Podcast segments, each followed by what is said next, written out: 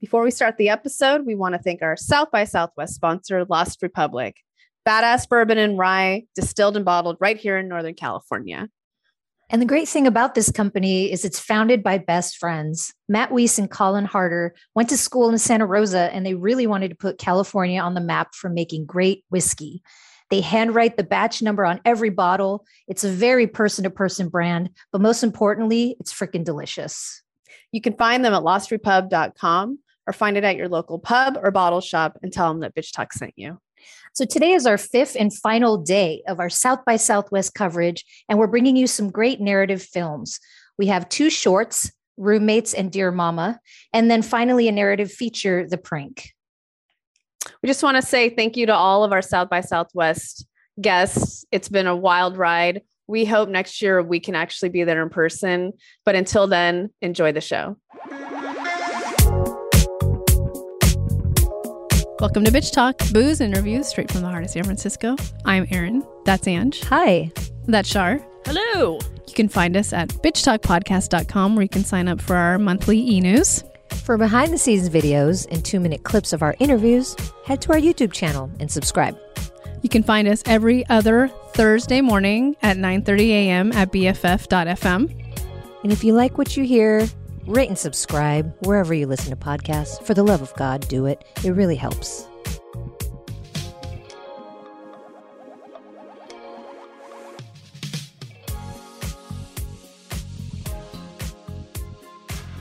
All right, Bitch Talkers, we are still at South by Southwest 2022, speaking with director Ashley Eakin and actors Kiera Allen and Kelsey Johnson from the film Roommates. Thanks for coming on the show. Thank you Thanks for having us. Thanks for Yeah. having us. I'm going to go with the director, Ashley. Can you tell our audience what Roommates is about? Uh, Roommates is a comedy. It is a short comedy about two girls that have disabilities who end up being roommates and they have different views of how they see disability and they bond over getting drunk. As you do. and we'll leave it there because uh, I don't want to give too much away. Yeah, I, I do want to start by saying, Asha, I've- been wanting to have you on ever since I, I watched Single. I think it was last year at South by or something, and just yeah, super- it was super- 2020. It was 2020. Okay. Yeah. Yeah. So just real excited about your work and, and to have you finally on the show. And you've been around for a while working on other people's projects. And now you're finally able to create your own. So can you talk about just like the choices you're making now that you have this creative freedom and how that how that interprets who you are as a director? And then maybe our actors can piggyback on that and, and talk about uh, Ashley's directing style and, and how it's unique. Yeah, I, you know, I've been in the business for about 10 to 12 years. I say 10 to 12 because with COVID, I haven't actually done a proper counting. I'm like, I don't, I don't know what happened. Um, I think it's 12 years. I think I, I started in 2010. Um, and I've been, yeah, like you're saying, assisting a lot of other people. I worked for producers, writers. And then when I realized I wanted to direct in 2015, I um, was like, I need to actually work for a working director in Hollywood to know what they do because I know you direct people, but I don't know how you actually make a living and get jobs and all that type of stuff. So I hunted for about five months to find a job and I a, a directing assistant job. And I got one working for Jon Chu. And I was part of the whole Crazy Rich Asians trajectory. My second interview was to read the book Crazy Rich Asians and uh, tell him how to make it into a movie. So he literally was getting the job that Friday, like going in to pitch the job.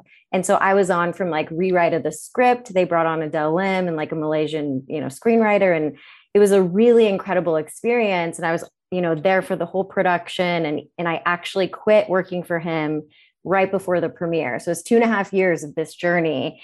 And I feel like it really changed my life. And I realized what it was doing for representation for the Asian community and not being stereotypes and having hawk guys and, you know, all this stuff that was revolutionary for people. And they were writing Jon letters saying, I've never seen myself on screen and this is like, you know, changing my life.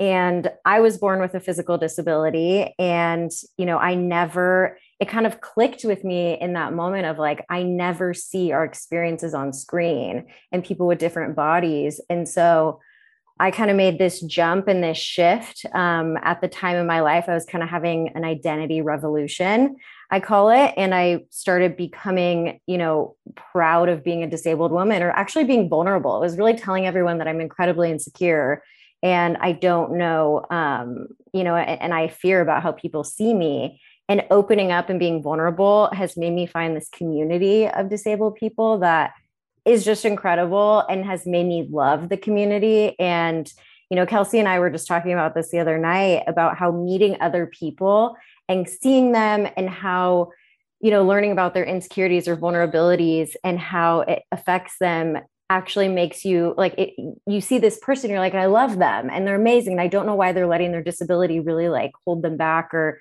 have it be this issue in their life and then in a reflection of that, it makes you have self love because you're like, maybe I should feel that way about myself. And so it's been this amazing journey. And then realizing how much representation has such an impact on our lives.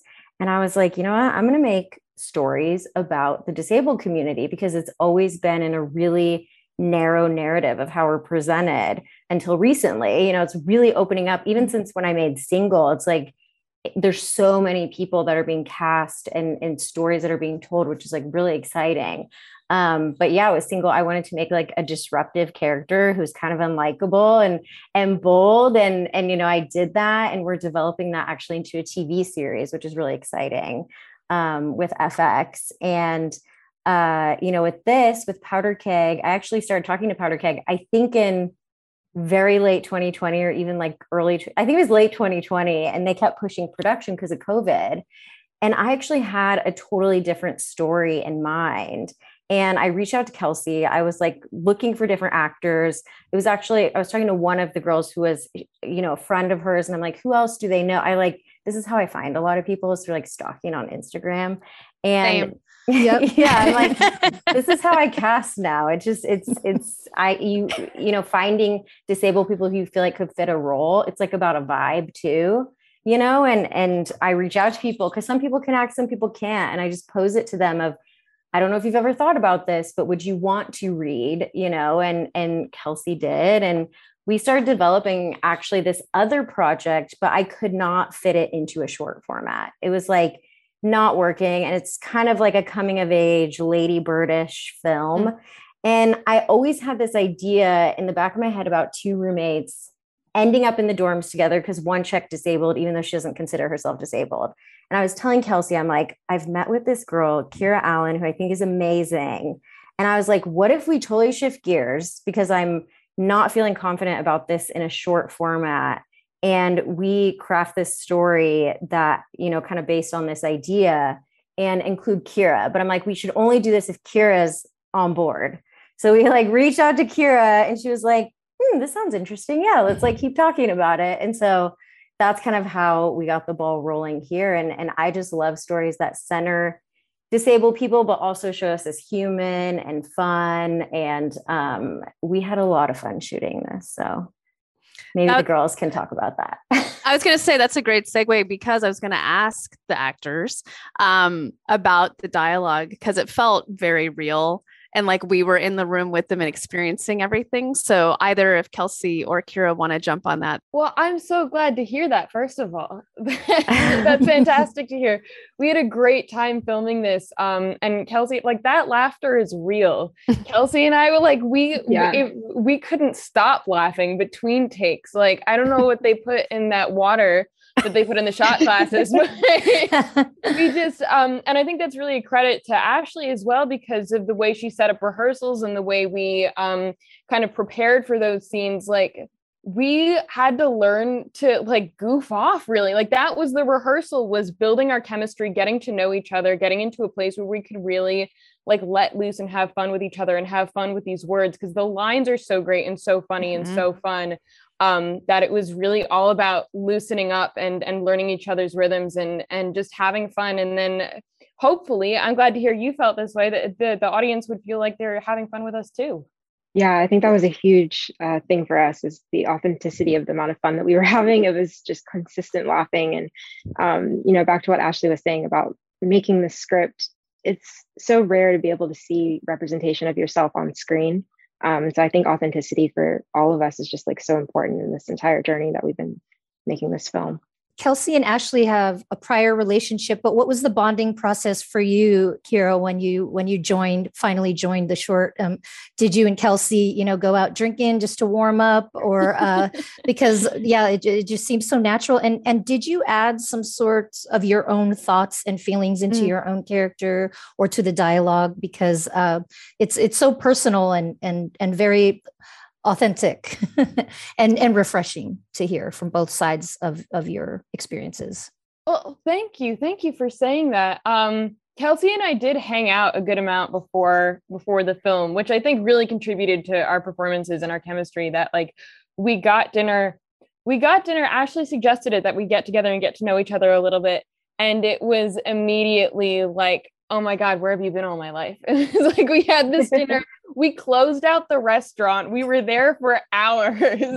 Like my my burger was gone. We were like picking at the fries but we still had so much to say. We had so many like parallels in our life stories and just so much that we really clicked on related to disability unrelated to disability. Um we were really lucky that uh, we really just clicked in that way and i feel so lucky to know kelsey.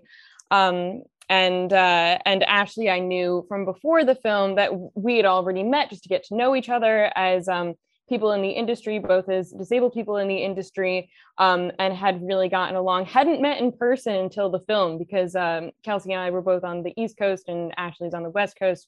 So when we finally all got together, we were all staying in the same hotel for this um, for this shoot and so when we all finally got in one room together, it was like it was like a slumber party, honestly. Like we had the best time just hanging out in Ashley's room. We were like stretched out over the beds, like laughing and pretending to take shots and it was fantastic.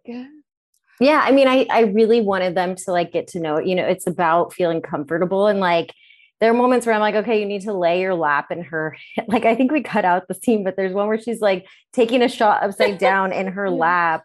And I'm like, yeah, you got to do it. Like, you got to be physical with each other. So it, this feels like you're instantly bonding, you know? And we shared a lot of stories. I, I told them my most embarrassing moment of my life. And, uh, I think that was the actual laughter that we see in the film. Like they would even just look at me and start cracking up laughing. And I'm like, You're just gonna tease us, Ashley? I know. No, Can you I tell us after we record? I can't tell you. Oh, I can't tell you. Tease. Wow. Okay, fine. Yeah. Someday, after I'm like maybe in like 10 years, because it involves 10? people in the industry. Oh it's tricky, but uh, and I don't know if I ever want him to know about it. So well, I said off mic. It doesn't have to be on blast. After uh, I don't know. It's really embarrassing, guys. I mean, but I'm imagining the worst. yeah, and I'm imagining the worst thing possible. It couldn't be worse than yeah, yeah. anything that I would imagine. That we've anyway. done. Yeah. yeah, it's it's one of those, but you know, um, it, it was just all sharing stories about our lives and and getting to know each other, and those those two days we stayed in kind of this like janky hotel. I think Kelsey had ants. Um, had to move around the worst. but it was like a sleepover. We all just got together in my room and we just kept running it, you know, and seeing what was working and what wasn't. And that was so, oh my gosh, like vital to it because I did something before for Netflix during during um height of COVID we had to do rehearsals like with masks on and i'm like i can't even see their faces. You know it was like incredibly difficult and this was so valuable to be in the same room with each other and like really run through it. You know you it's like that we almost did you know we did the work before and then when we got there it just was kind of natural to them. And and with the dialogue too we really did work with each other with with everyone to make sure it sounded like them and felt comfortable in their mouths so that was a big whole pass of like you know um, making it really authentic but it totally was. Um, i we are going to wrap in just a minute but i do have a question. There was a very familiar name in the credits paul feig. How did he jump on the project?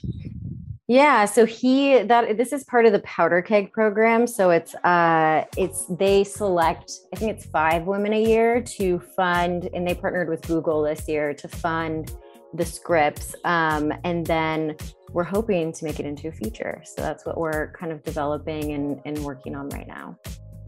That's exciting. There is a lot going on right now for you. It's exciting. Yeah, Congratulations. yeah, for all of you. well, thanks so much for being on Bitch Talk. We've been speaking with director Ashley Eakin and actors Kiera Allen and Kelsey Johnson from the short film Roommates. Thank you so much for being on Bitch Talk and good luck at South by. Thank you.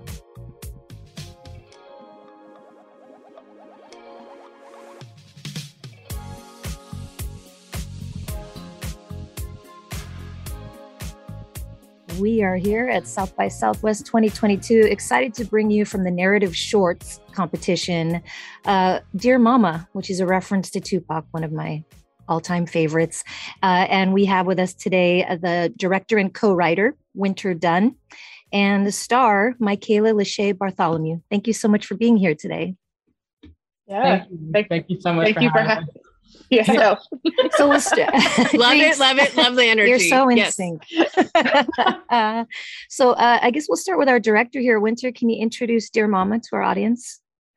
Absolutely. Um, Dear Mama is a really beautiful short film about a teenage girl and her father actively trying to navigate the grief of a family member while the news of Tupac's death also breaks. And so it really is a piece about grief. How do we pick up and move on after the people who are either the closest to us or the people who feel like the closest to us are no longer there? And how do we do that with the parents who don't always understand our perspective and what we're going through? Yeah, and Winter, I wanted to ask you, um, since this is taking place in a very specific time in in most of our lives, um, Mhm. how long was this story um, in production? Meaning, from written to actually shooting? Ooh, so we went through a pretty long development process of the story. Um, we all came in, came together as a part of a film fellowship called Project Involved through Film Independent. And our writer Charmaine brought this really beautiful premise just about this Black family in South LA on the day of Tupac's death. And so it took a really long time for us to figure out what the anchor of that story would be. We felt like the premise was cool, but we needed something that felt grounded in like why today? Like why does it need to be made now? Uh so i would say first drafts of it like first development probably started in april. And then michaela what? We were shooting in july. Yeah. and yeah and i would say like we finished uh, the final final final sound mix maybe a month ago Wow. So, yeah, y'all know how films go. It's like you get all this momentum and you do a ton of work, and then there's kind of that pause, or we got to figure out how to navigate certain things in post. But that was pretty much our timeline. So, Michaela, can you tell us how you were introduced to the short and what were your first reactions to it? Absolutely. Um, so I was introduced to this piece, I want to say late June of last year. I was workshopping a piece with uh, an actor who's very dear to me. I call him my Uncle Johnny, uh, Jon Bernthal. And the casting director just so happened to be in the audience and was like, hey, um, where's, you know, was trying to find my agent and connected with my agent and was like, I would like her to come in for this piece. I think she would like it. And I remember I read it and was immediately emailing my agent back, like, yeah, set up the Zoom. Like, what's up? Like, I I was just visiting in town for I was supposed to be just for that workshop, and I ended up in LA for like two months. Amazing. um, yeah, and so when I I remember when I read it, I was just like, I know that I want to be a part of this, and I know I want to be a part of telling stories about Black folks living and being human beings in real time. And that's exactly what this script did. And I remember I logged onto Zoom and Winter was there, and I was like, let me not try and fangirl right now. um, and be as like chill and comfortable as possible. But I knew I wanted to work. Um, I knew I wanted to work with her as soon as I touched the script. So Um, Oh, Michaela. Sorry. aw, I'm no, no, it's emotional. okay. uh, I just, it's funny though, like, because the moment we connected with the casting director, she's like, I just saw this girl in this thing and she is your girl. I promise, you know? And I was like, I hope that's true. Like, I, let's do the work. And same, the moment we hopped on that Zoom, I was like, here we go. Yeah, here we go. This is, this is good. This is interesting. Um, such a beautiful talent and an even more beautiful soul. So we, we were so blessed to have Michaela, truly. There were a lot of emotions that were hit in in this short film. Um, but I really appreciate it. I'm not gonna, uh, uh I won't spoil it, but um, there's there's softness in it too. Mm. Um, can you talk about all of those choices uh, and packing all of that in in such a short time frame? Yeah, absolutely. I mean, I think kind of from the beginning, I knew I wanted this film to be like this quiet, like intimate thing. Like when I talked about it, I would physically do this. Yeah. And you know, at first I was really nervous of like if it's too quiet, if it's too intimate, will anyone notice it? Like, will it just kind of blow past and like the flashier films get the attention? And we just kind of do our thing. And I was like, maybe, but I don't know. Like the, the stuff, the films I love to watch are the ones that make me feel like they're touching on this tiny piece of me that no one else sees. And I wanted this film to do that for people. I think, you know, coming, I, I would say coming out of the pandemic, I don't know if that is true.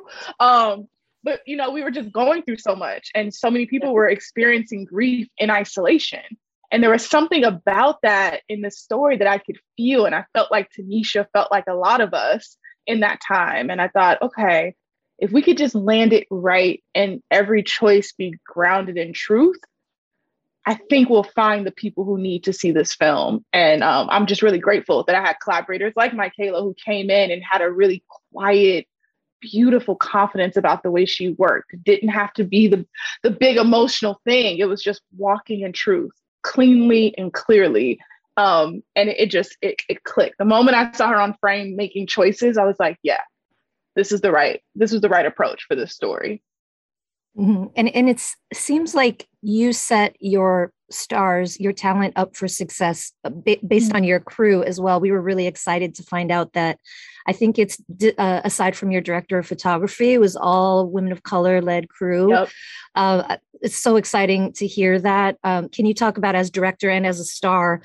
how that changed just the overall feeling and, and tone of of the mm. project mm. Yeah, I mean, I'll speak first, but I would love to hear Michaela's uh, experience too working with us. But I feel like the whole process, the tone, it just was really chill, actually. It was like everyone's on it, everyone's working, like we are cranking this thing out. But there's like love and respect and not much ego, which you come into a lot in film and TV, where it's like, Jesus, dude, like, let's just do the job. Like, I don't want to navigate the ego and the things. Like, I just want to do the work because that's what excites me. And I felt like I looked around the room or the Zoom room and went, damn, all of the women in this room want to do the same.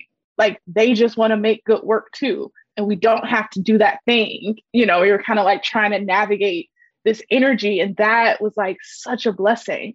I was like, I want to take that everywhere I go. It doesn't have to be drama and craziness. It can just be clean, mm-hmm. good vibes, and good storytelling. So that for me, it was just a really special experience. And our DP is a man of color too, and who had such respect for women and was like, I love that I'm the only man in this room. Yes, like this is mm-hmm. awesome. You know what I mean? And it was like, okay, cool. This is the team that was supposed to like come together for this. Mm-hmm. Yeah, I think like speaking as someone who got to, you know, work as an artist on the film is coming into the space is always terrifying for me mm-hmm. as a black woman uh, mm-hmm. of color uh, because I don't know what I'm going to get or who's going to be in the space or if I'm going to have to codify myself or censor myself or code switch so that I am uh, amenable and uh, appease the powers that be. And immediately mm-hmm. when we started collaborating, I, I remember my agents were asking, um, we're just asking for things that I need. Uh, mm-hmm. Or just like, hey, if, if we're gonna braid her hair, like, can we actually have a uh, like a consultation and, and figure out together who's going to do that that hairstyle and can we see their mm-hmm. portfolio and those are usually questions i'm terrified to ask because usually the answer is no uh, take what you get, and you better hope we don't rip your hair out in the process. Mm-hmm. But coming before I even walked on set, there was such a culture of care. And I think what was really cool about that is the idea that feminine and masculine energy existed in every single person's body, no matter how they showed up or identified. Uh, mm. It was the fact that it balanced out, and the priority was care. The priority was understanding our skill sets. The priority was understanding it wasn't just about one individual person, but instead a collaboration mm-hmm. and a partnership with very many different people in very many different departments. And there was not one moment where I didn't doubt that I was safe in that space, which gave me um, an opportunity to kind of let go of my fear and trepidation and make sure I did try things and make choices. Uh, mm-hmm. because mm-hmm. it was a very, like, the piece felt so grounded on the page. And I didn't want that to get taken away by like ego or like trying to show up or mm. put on or impress folks and stuff. I didn't have to do that. I could just walk into that space and be myself. And I think that is huge in part because it was led by so many women of color. Um, mm-hmm. And the the men of color that were there, or those who identify as male that were in that space, thought to like care for the individuals that were working on the piece. And I thought that was really cool. It's rare. It shouldn't be, but it is. Mm-hmm. Oh, I love hearing that, Michaela. Like as as our actor on set, it's always like, are they safe? Do they feel like they're being taken care of? And do they genuinely feel that sense that like we want to protect you so that you can just play and you can just be open and be true. And yeah. so to hear you say that, like that brings me a lot of pride because it's like, okay, cool. Like the team did what we were supposed to do. So that makes me that really means happy. like you know, I I like I could walk into that space and I was like, like I could say nigga and not be scared, you know, right? Or, yeah. I, you know, I could start cussing, or you know, I could make a funny joke when we're doing this photo shoot and we'd never really met in person. Uh-huh. And I'm like, my producer's standing right here, but like, you seem down. What's up? Like, hey, like, thank you. No, I'm good. I can walk. I'm, you know, that kind of energy. I Hell think yeah. uh, immediately changes the way we authorize ourselves to take up space. And I, mm-hmm. I think the team made room for that for everybody, no matter the department. Uh, I'm going to go off on a different tangent and then I'm going to let my friend here talk more about this film because I know she probably has more, a lot more thoughts since she loves Tupac. Um, but the props in the film Michaela, mm-hmm. did you even know what a Discman was? And also, and also, and also, I'm not as young as I look. Don't do me like that. We're we're older than we look. Um, and the Ticketmaster like ticket stub, I'm like, I still have those. So mm-hmm. you could have just called me. I could have just sent you something. But That's so who, who is in I charge of that? I have my Ticketmaster. Like I'm I'm doing a show out in San Diego, but I keep it on me. I keep it in my wallet um, I got that in one of the Polaroids on me and stuff. But yeah. Mm-hmm. you have the Polaroid. I have like all the like second choice, like B plan in case it gets ruined. So and I was like, Michaela, you can have the Polaroid. our props master, our props master was on it. Yeah. Our Truly. production designer, Colleen, she also was wardrobe, which oh, in hindsight, perfect. I might never do again because oh. it's just like two very big departments, especially for like this period piece. And the entire house had to be flipped. There was nothing about the house that could live um, organically as it originally was. So it was a, a crazy lift, but I mean, she really did. She killed it. And there were so many, I felt bad because I'd be like, it's close, but I don't really like, you know, or whatever. And she'd never push back. She'd be like, okay, good to know. And the next day she's back at like the Warner Brothers prop house or whatever with like 17 other options. Like, okay, cool, here are all the things that fit within this time or whatever. And it was like, okay, once again, the collaborators are game, they're down, and they're hungry to tell the story to the best of their ability too, which is like, as a director, it like you can feed off of that energy. So yeah, she killed that. I mean, every piece. I, I have actually her your um headboard, Michaela, in your in your bedroom. Oh, I specifically said I was like, I needed to be a wicker headboard. I know it's weird, but it's so black 90s. You know what I mean? Like that brown that you would just see yeah. in everybody mama house. I was like, we need to find it. and she found it and it's in my garage right now. Like I'm gonna like put it in the house and, and make it a piece. But yeah, she really fought for each of the props and each of the like the pieces in the film. And I think you can see that care that she mm-hmm. took.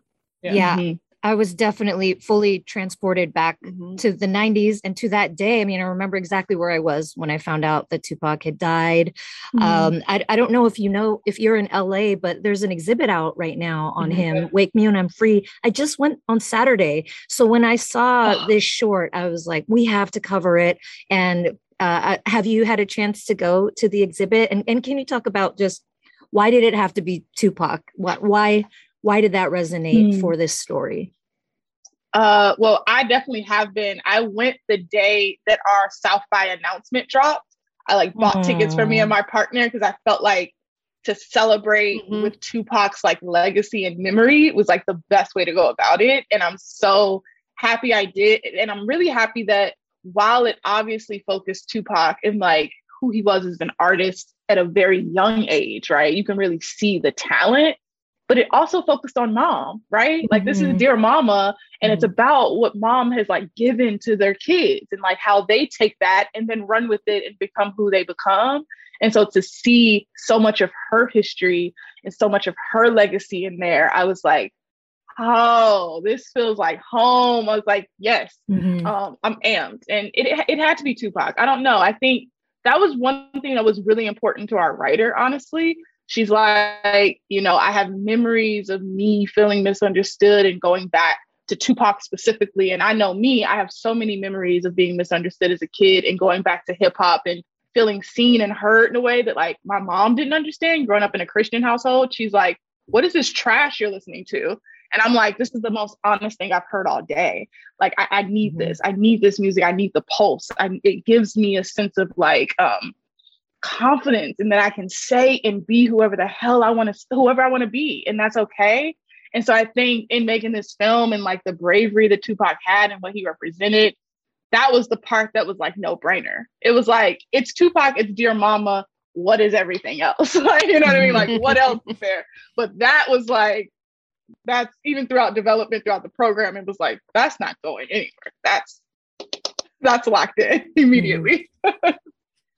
I think something else that comes up in, in my mind, it's one of the reasons why I think I was so attached to the piece so immediately, uh, is the fact that for so many people uh, in various Black communities, but like the world beyond, right, is Tupac is a vessel of autonomy for so many folks, is Mm. this like touchstone or this cornerstone of what it looks like to be creative and soft and multi, you know, the multi hyphenate thing is so hot right now. Tupac had been doing that, you know? Um, and in the 90s, like Tupac was who folks were turning to in so many different ways, and people just wrote it off as this one singular thing. Mm. Um, and I think seeing an opportunity to like allow Tupac to exist in space without being commodified to like all of the different archetypes we know of Tupac, Tupac was really cool because he lives through Tanisha and Tanisha's relationship with her mom. And you can just kind of see that. And Tupac also reminds me of breath. And I think one of the big themes of this piece is breath. It's like Mhm. Tupac is where we can go to like find ourselves again. Like when Winter was saying, this is the most honest thing I've heard all day is you can go back to Tupac when you want to hear the truth Yep. you know um and Yep. I, I think that's something that like really touches me. It's like you know go back to like you know sankofa go back and get it. Like turn back if you need to. Get what you need. Take your breath. Take your time. Take your space.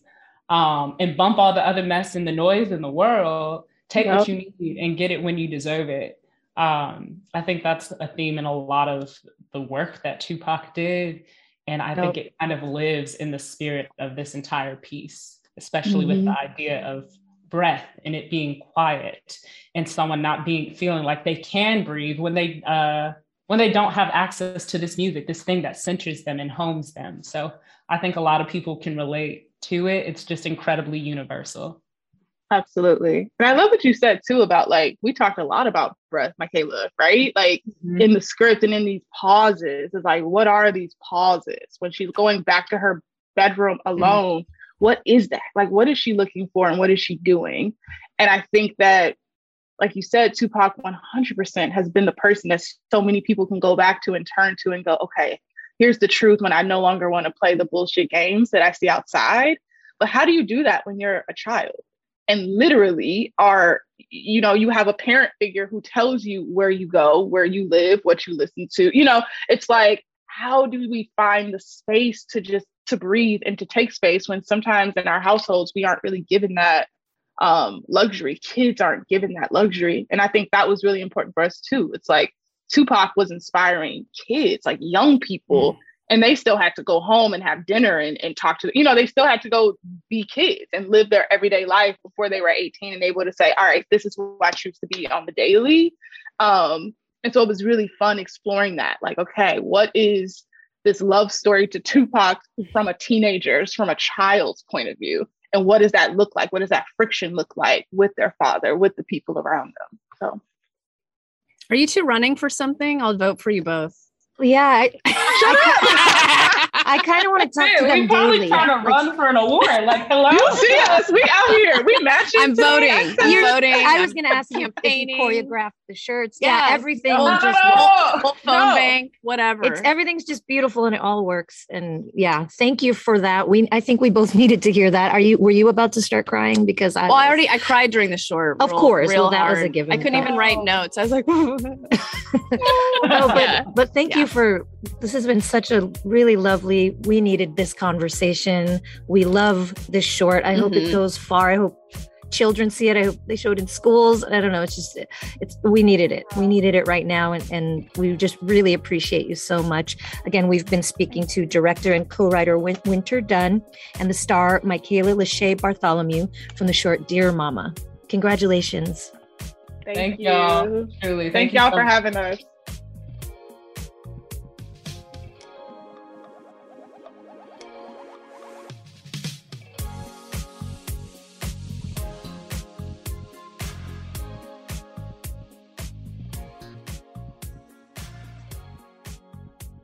Hello, Bitch Talkers. We're at South by Southwest 2022, and we have the director of the film The Prank, Maureen Bharoocha, and Ramona Young, who is one of the lead actresses in the film.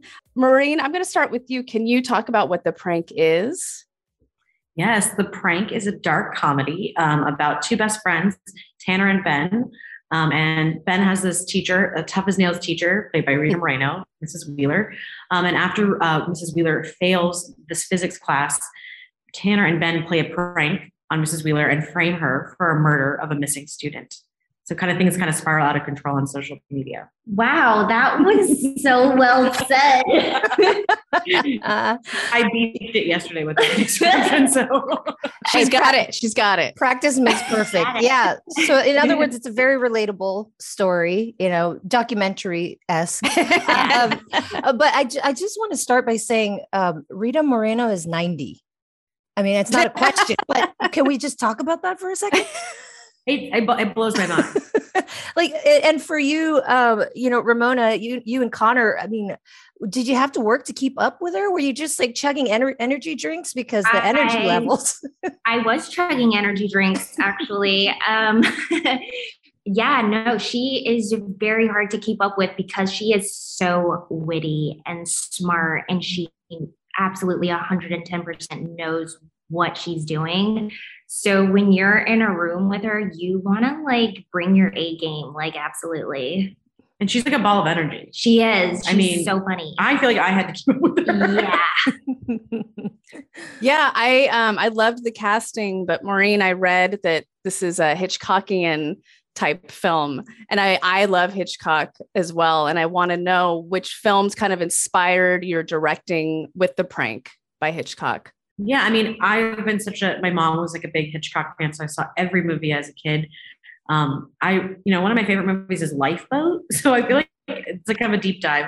But there's something in that movie, I think, you know, Lifeboat, Vertigo, Shadow yeah. of a Doubt, um, where I feel like what's so great is you just don't know who to trust and you don't know what's coming next and who's telling the truth. Um, so I feel like those movies in particular thematically, but then also like you know listen to a lot of Vertigo soundtracks, like you know, mm. so that's kind of infused in there a little bit too. Um, but yeah. Ooh, that psychological kind nice. of like yeah, yeah. This, the music in it the music scores are very hitchcock like mm, mm-hmm. Yeah, yeah. And let's get to your character, Ramona Tanner, who is so much fun. Uh, c- can you talk about what aspects of, of Tanner's traits you were excited to portray and maybe some traits that you have in common? I mean, I loved reading the script. And when I read like the character for Tanner, I was like, gosh, this person is so funny. Um, and immediately I got like this intuition that she's kind of chill and laid back and cool, but also like really smart without having to try to be. And so it was really fun, like trying to portray all those aspects of her. And in real life, I'm none of that. So. I I highly doubt that. I highly doubt that. Um, but can we talk about having a woman as a director where we try and pick films where it's women led or LGBTQ led or POC led? And we're hearing a lot of it's great to have a director, a woman director in the room. It kind of sets the tone for the set. So either maybe I'll start with Ramona. Does that does that help you in your um, acting and just showing up on a day to day? Absolutely. I love working with female directors and more so I love working with Maureen, you know, like you show up and you absolutely feel like you're in a safe space to play and she's so open to like creativity and suggestions and you know, she shows up and she's always in like good spirits and it just makes you like happy to be there. Oh, and also she's oh. a genius. so there's that. I mean, coming from a genius, because Ramona is, I mean, I was already a huge fan of Ramona before she was in the yeah. movie. Um, and then what was so great is that it is really cool. I think like the character of Tanner, we're kind of open, like, let's be open to women and men, because originally it was a, a boy in the script.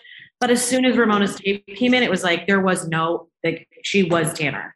And so what's really great is that you know Ramona brought so much stuff to the page that wasn't there just by because she is so funny and had me cracking up every choice that she made. I was just like yes, so it's really easy to have a you know to like work with carry the movie, you know, because she's just so brilliant. And also I have to say like not every director gives you that freedom to play and just be like, "Okay, do your thing." And so I feel like in this film we got really lucky to work with Maureen because she allows that. Yeah, I, no, I'm glad you're talking about that because it is um, the cast is so stacked, as Aaron said. You know, uh, we already talked about Rita Moreno, but you have Kate Flannery, you have Meredith Salenger, you have these heavy hitters in the industry, and then these exciting young talent. Uh, can you talk about directing sort of those two worlds in one scene and the sort of mentorship that happens between them? Yeah, I mean, you have, you know, like you said, Rita Moreno, Keith David, you have, you know, Kate mm, Flannery, yes. legend, Meredith Salenger. So you have these legends that kind of have gone through it you know, for many, many years. And then you have the kind of like the fresh young cast as well. So just kind of butting up against those two groups is to me what kind of makes the movie so special. And then also like when you do have a Keith David or, or a Rita, like they just set the bar where I feel like everybody does want to, you know, impress them, be up to that caliber. So when you have that kind of talent that has just been in the business forever, I think that makes everybody kind of want to get on their game a little bit better. Yeah. And I have to say, like, from an actor's perspective, like, just in between scenes and in between takes, they were not like, they were so open to sharing their stories and their advice and their like whatever. It was like such a great like learning process as well as just having a blast. And I, I, do want to talk about Ramona. I mean, you're you're having a, a good couple of years here. Um, I mean, it's been all right. I mean, never have I ever, which I love so much. And this film, um, and just we just had Lisa Ling on, and we were talking about it's really cool to be Asian all of a sudden. Do you feel yeah. like do you feel like that's the momentum in Hollywood right now? And also, how do we sustain that momentum going forward? Hell yeah. Uh, love the mm-hmm. momentum, love the direction that we're going in.